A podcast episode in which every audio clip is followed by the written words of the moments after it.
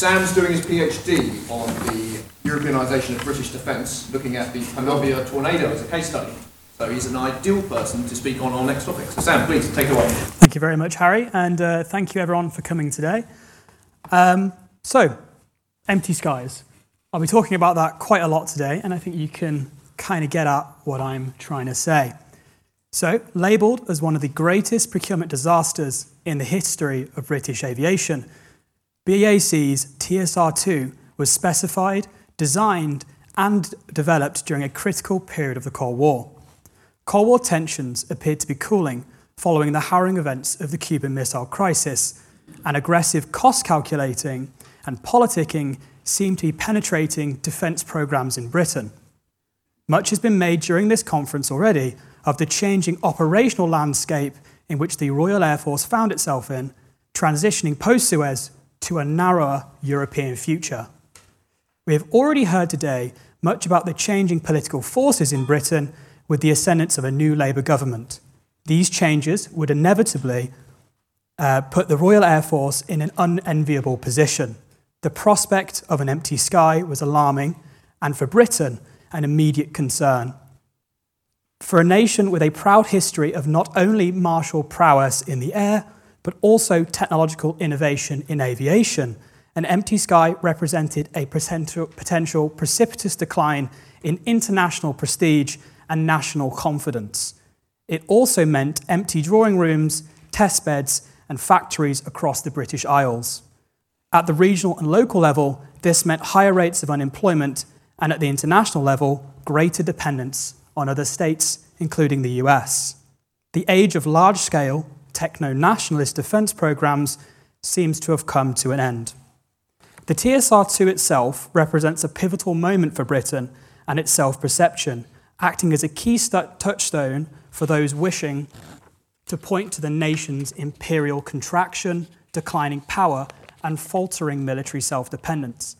In many ways, Tempest now occupies that same space, and while Tornado and Typhoon clearly evidence the nation's continued ability to design, develop, and produce competitive high level military platforms, Tempest has the potential to reignite national confidence in its aviation production capabilities.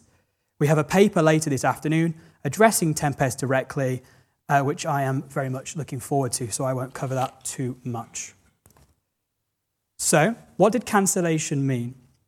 We have heard detailed accounts already today from a range of fantastic papers about the specification of the aircraft, specific technical details, alternative solutions, and the origins of GOR 339.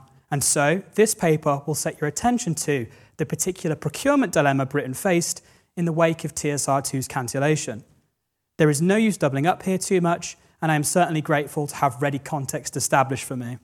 However, there will necessarily be some overlap so I can't avoid that. What did cancellation mean for Britain immediately? What did it mean for Britain in the midterm? And what did cancellation mean in the long term? Considered through a consequence focused lens, the death of TSR2 thrust upon Britain a host of dilemmas, but also opportunities. The decisions Britain would make moving past this bereavement would shape the nation's defence procurement practices throughout and beyond the Cold War and have, made, have immediate relevance to our contemporary aerospace environment.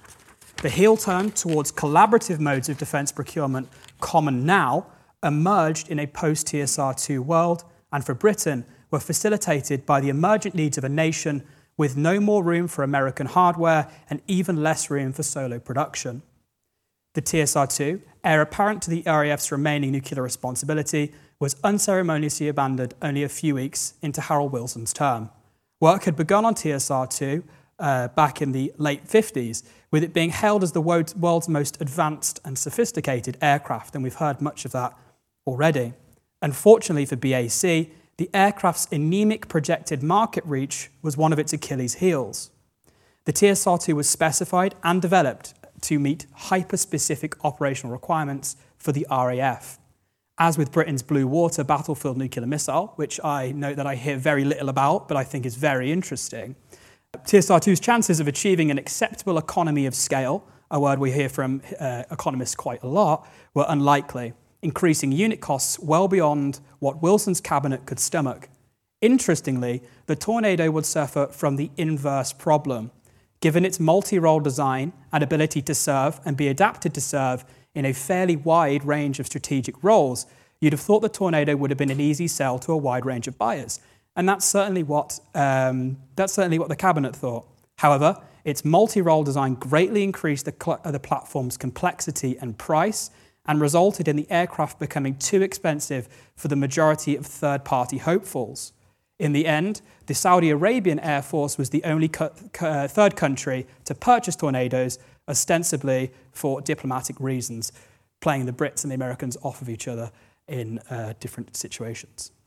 So, the Plowden Committee report on the aviation industry of 64 and 65 asserted that Britain's domestic market was far too small and, as a result, incapable of generating production batches large enough to op- offset the rapidly escalating costs uh, of developing and producing new aircraft.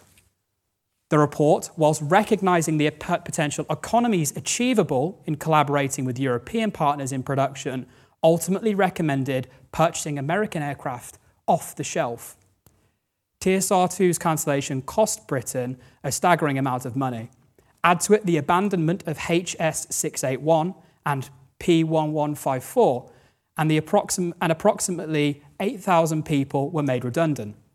The, uh, uh, the spate of Labour government uh, initiated cancellations, which filled the mid 1960s, generated an increasing amount of concern regarding the apparent and indeed idleness of, the Brit- of Britain's aircraft industry and its overall health. Certainly, aircraft cancellations have contributed significantly to the emergence of British declinism and have been kind of thread together, both in defence production and international prestige. And in a lot of ways, the TSR 2 has become the poster boy of that era for that very reason. Once identified as a mode to pursue power projection, Britain's growing inability to compete with the United States in the production and export of arms seemed terminal in trajectory by mid decade, bringing an end to what Anthony Sampson has called, quote, the golden age of British arms exports, end quote. Saki Dockrill suggests that Wilson's government had behaved fairly vaguely and ambiguously towards TSR2 and its ultimate cancellation. Certainly, quote, from an electoral point of view, no gov- government would have wanted to commit itself lightly to a decision to cancel a major governmental project, given that it would tarnish the reputation of Britain as a modern, competent, and technologically advanced nation, whilst at the same time creating redundancies at home. Though, as Dockrill goes on to suggest, Wilson's gravest concern was the notion of further increasing Britain's dependency on the United States, especially in the global export of aircraft. The previous Conservative government had made an analogous decision in purchasing Polaris, reflecting an increasingly inescapable reliance on American military equipment. The dilemma. So, what dilemma did Britain face? Well, to start, viable prospects to occupy the RAF's frontline role were rather limited. Each potential solution came with a host of complicating factors. In the short term, the RAF, alongside bringing into service its new Anglo French SEPECAT Jaguars, begrudgingly accepted used Black, uh, Blackburn Buccaneers from the Royal Navy and extended the life of an aging and increasingly, increasingly obsolescent V bomber force. France and Britain had launched work on the bilateral Jaguar program in 66 between Breguet and BAC, but aircraft would not enter service until 73. These Jaguars would also only fulfill a small proportion of the Royal Air, Force, Air Force's projected tactical nuclear responsibility, lacking a lot of the long range all weather capabilities required for an effective and reliable tactical nuclear delivery platform. And we've heard about these already uh, with the TSR 2 from Paul. The RAF's Vulcans wouldn't be finally retired from service until around 84, after having their service life briefly extended following the invasion of the Falklands by the Argentinian forces. The, tornado, the Tornado, which we will discuss shortly, would replace the Vulcan after having begun to enter service in the very late 70s. Interestingly, the RAF's daring raid on Port Stanley would have been essentially impossible with tornadoes, raising a rather interesting historical what if. Buccaneers would enter RAF service in October 1969 at RAF Honington with 12 Squadron. In the longer term, Britain would need to find a viable alternative to TSR 2. There was obviously no realistic chance of a national programme given the nature and ensuing drama of the TSR 2's death. My fellow speakers have covered this well enough already. Britain had briefly begun exploring uh, exploratory work on AFVG, an Anglo French solution, but the French had withdrawn in 67. The British government was hardly surprised, as they very rarely were with the French, but the problem still needed addressing. The Warton design team, established for AFVG, were kept together and contracted to work on UKVG simply to retain the design capabilities built up over the past decade. Lost experience couldn't be afforded. So, only two realistic solutions appeared purchase an American aircraft or upgrade an existing platform. So, F 111K.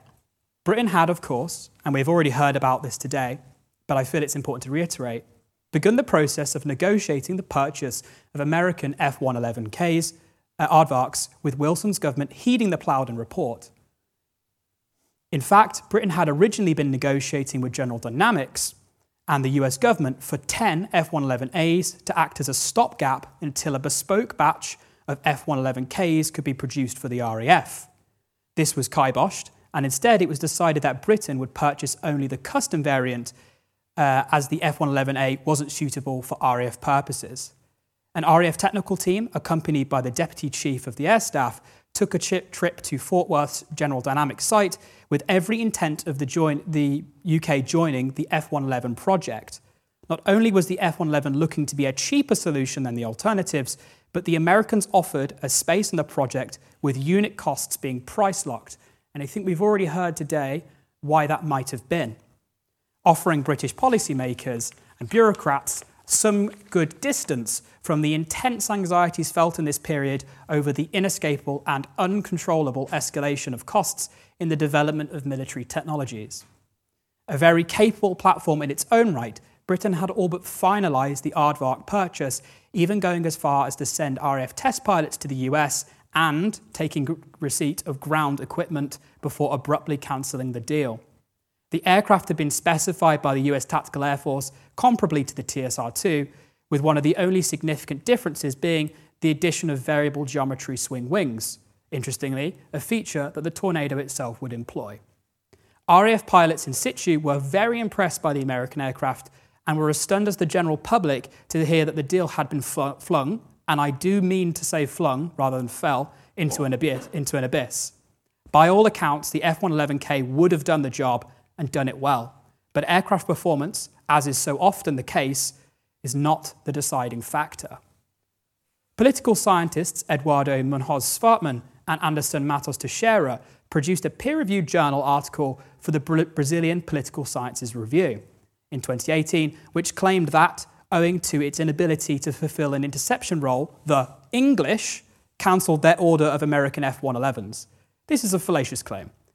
Not only had the British formally ordered American aircraft, taking the transaction to the point, as I said, of receiving equipment, but the cancellation was politically motivated, and we've heard much about this today already, rather than as a result of imagined strategic deficiencies.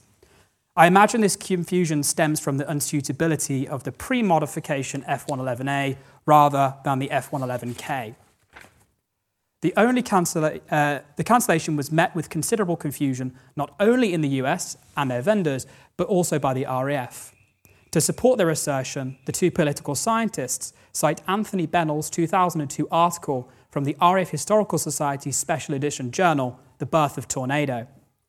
Bennell doesn't, however, claim that the British halted consideration of the aircraft because of its inability to act as an interceptor, as they had claimed, making Schwartman and Teixeira, uh, Teixeira's citation incorrect. I think it's indicative of how lightly touched the entire pocket of history is this has happened. The reality of the F 111 order cancellation was, of course, political. Britain had recently taken receipt of McDonnell Douglas Phantoms in 68, and while certainly an American design and produced aircraft, Britain's variant incorporated a good deal of British technology, including different engines. Even so, should Britain go ahead with F 111, the vast majority of the RAF's frontline squadrons would be equipped with American aircraft. And so, whilst British industry would be thrown a bone, it would hardly suffice. Alongside the Navy's new Polaris missile, nuclear missiles, which we will discuss shortly, this was an untenable political prospect. American industrial penetration in Europe was an emerging concern, and the prospect of British industry becoming effectively a subsidiary of a much larger and more bolshy American cousin was very real indeed. Despite achieving a relatively strong cabinet majority of 10 to 2 in favour of the F 111 purchase, a lobby had formed almost immediately seeking to cancel it. Opposition was strong. Following three more years of pressure from the growing cabinet lobby, Healey, Denis Healey, cancelled Britain's order of the aircraft. Back to back cancellations uh, continued to plague the Royal Air Force with substantial challenges not only to its immediate ability to perform its role, but also to its ability to fulfill future responsibilities imagined, and unforeseen. Healey was keenly aware that he had only been able to persuade the Royal Air Force to accept the cancellation of TSR 2 by promising them F 111. On top of Polaris, you can see why there's tension in this period. Under the new Labour government, extensive pruning of expenditure had begun in earnest, most aggressively in the defence sector. Achieving economies in the nation's defence had become the de facto pursuit of the Labour government. As David Greenwood has asserted, the increasingly selective nature of defence efforts under Labour is the direct result of weighty economic constraints. However, attempts to seek economies in defence, I might suggest, were not sought through structural rationalisation of the aerospace industry, but rather through policy inversion, termination of aircraft contracts. Hence the Great Series defence procurement cancellations. Whether cancellation of TSR2 was sensible or not, the fact remains Britain's Labour Party and Labour government was making a concerted effort to amputate what it saw as overly bloated and excessively costly defence procurement programmes. And Keith has touched on this. So, what was the other option? Well, a Buccaneer upgrade. The other potential option was to upgrade a Buccaneer for a specific RAF variant.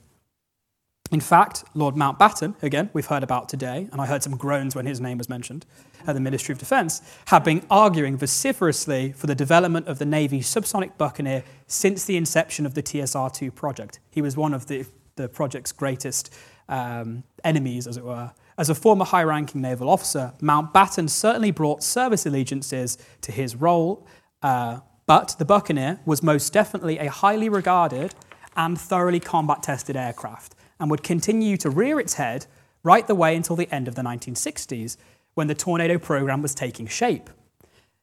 However, the Buccaneer would have required a significant amount of redevelopment, and its projected service life would have been a good deal shorter than a new platform, British or American. In retrospect, Healey has indeed suggested that by the time of the stated decision in 68 to further accelerate the, a complete withdrawal from the Middle East, the Royal Air Force's operational requirement, for which the F 111 had been procured, was now outdated. Healey also argued that the real tragedy of TSR 2 was not its cancellation, but the fact it had been started in the first place. Britain, Healey elaborates, no longer needed the capacities offered by the OR, and a subsonic Buccaneer upgrade program would have been sufficient. However, he strongly believes that the, uh, believes, uh, that the Royal Air Force would have never accepted an aircraft design in the Royal Navy in that capacity, given the internecine warfare between the services and the existence of what is referred to in the MOD as NIH or not invented here. Healey indeed recounts that his chief of naval staff, Varyl Begg, quote, claimed that Mountbatten had allowed the RAF to go ahead with the TSR-2 only to compensate them for losing the strategic deterrent to the, of the Navy's Polaris sub, to the Navy's Polaris submarines, a typical example of quote log rolling. Healey had actually fought quite hard to retain Britain's world role, and so he had been caught between maintaining a capacity to project power abroad and having to rely on American aircraft to do so.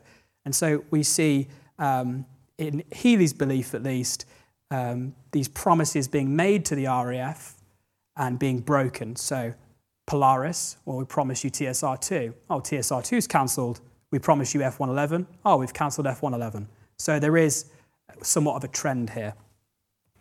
So, what was the solution? Britain's eventual solution would come in the form of an entirely new, trinationally developed aircraft with an innovative, innovative and fantastically complex swing wing, a cutting edge terrain following radar, or TFR, and a highly advanced avionics package, the Panavia Tornado. Six NATO nations, including Canada, Belgium, the Netherlands, the Federal Republic of Germany, Italy, and Britain, birthed the MRA 75 project in the summer of 68, with the signing of a Memorandum of Understanding for the production of a common feasibility study. As 69 drew to a close, Canada, Belgium, and eventually the Netherlands, much more quietly, had withdrawn, citing various concerns. Each had expressed varying degrees of unease at rocketing program cost projections and increasingly unfavourable aircraft specifications. By the summer of 76, with only the Italians, Germans, and British remaining, the first aircraft orders were placed, ending the long and often arduous process of feasibility, definition, and development. This wasn't a quick solution, however. It wouldn't be until June 5, 1979, that the RAF would take receipt of BT 001, the first production tornado assembled at Warton in Preston in the UK. The tornado would serve as the RAF's backbone for four decades, finally leaving service recently in 2019 after a storied, active, and accomplished service history. Critically, however, it's worth noting here, if it hasn't already jumped out at you nakedly, that not only did the tornado overshoot its original 1975 target by four years, but it entered service a decade and a half after the TSR 2 was cancelled. The MRA 75 consortium had been so named precisely because it was the intention of the partner nations to produce and have in service an active aircraft by 75. This was a timeline maintained by consortium partners right the way until the end of the 1960s, even so far as the Netherlands leaving the project. Indicating that while the RAF would find its solution eventually, it would be operating obsolescent aircraft far longer than it had initially predicted or indeed deemed strategically acceptable. Again, we've heard today how goalposts uh, are often shifted so things start to look acceptable.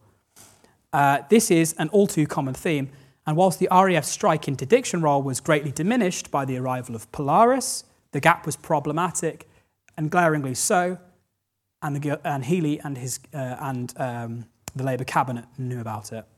Given the decade and a half between the TSR-2's demise and the Tornado's arrival, the RAF would have to plug the emergent gap in its forces. Not only had the RAF lost its primary control over the nation's nuclear capability to the Navy and its shiny new American Polaris missiles, uh, but it had no tangible frontline aircraft for the 1970s onwards. Under the period's conditions, collaboration in defence projects was quickly emerging as a sort of panacea for achieving economies in procurement across Western Europe and beyond. In 1970, David Keith Lucas suggested a quote, confidence gap existed between the level of confidence required to support the production of military technologies and the amount of confidence available within political circles to undertake programs. This became increasingly problematic as there also existed a substantial gap between what the armed forces needed to meet their envisioned roles and what was demanded of them, and the volume of confidence available, especially in defence procurement. As the defence budget, budget shrunk proportionally, Labour increasingly turned away from large scale procurement projects, as we've heard, most notably in aviation, and this confidence gap widened. A lack of confidence killed projects and project deaths further dampen confidence, and the cycle continues. W.S. Stewart has indeed suggested that the Plowden report recommended increasing collaboration within, with European partners precisely to narrow the confidence gap. The spate of difficulties experienced by cutting edge British programs in the 50s and 60s had resulted in runaway costs and severely reduce credibility for manufacturers and designers, if Britain were to continue its global role, its increasingly limited, on its increasingly limited budget, it would have to seek partnerships. Ultimately, conducting defence research and development across various activities had become prohibitively expensive. Indeed, contemporary voices were calling for a more rationalised approach to defence, one which would limit defence spending to a more economically efficient and strategically viable range of responsibilities. One RUSI lifetime member had, at the same time, uh, at that time, called for Britain to further increase the nation's reliance on its allies to improve its own defence. Continuing, continuing, the member called for a streamlining of defence, arguing for effective and efficient compromise, rather than wasting time and resources attempting to shore up any and all assets of def- uh, facets of defence. In 1983, all three tornado producing nations, now joined in company uh, by Spain, would come together again to collaborate on the Eurofighter Typhoon. Importantly, this new continental fighter project would use bureaucratic and industrial structures established for the Tornado, much of which was and still is based in Germany. The two projects undeniably share blood. A line is commonly drawn directly from Tornado to the Typhoon, thanks in no small way to their shared parentage.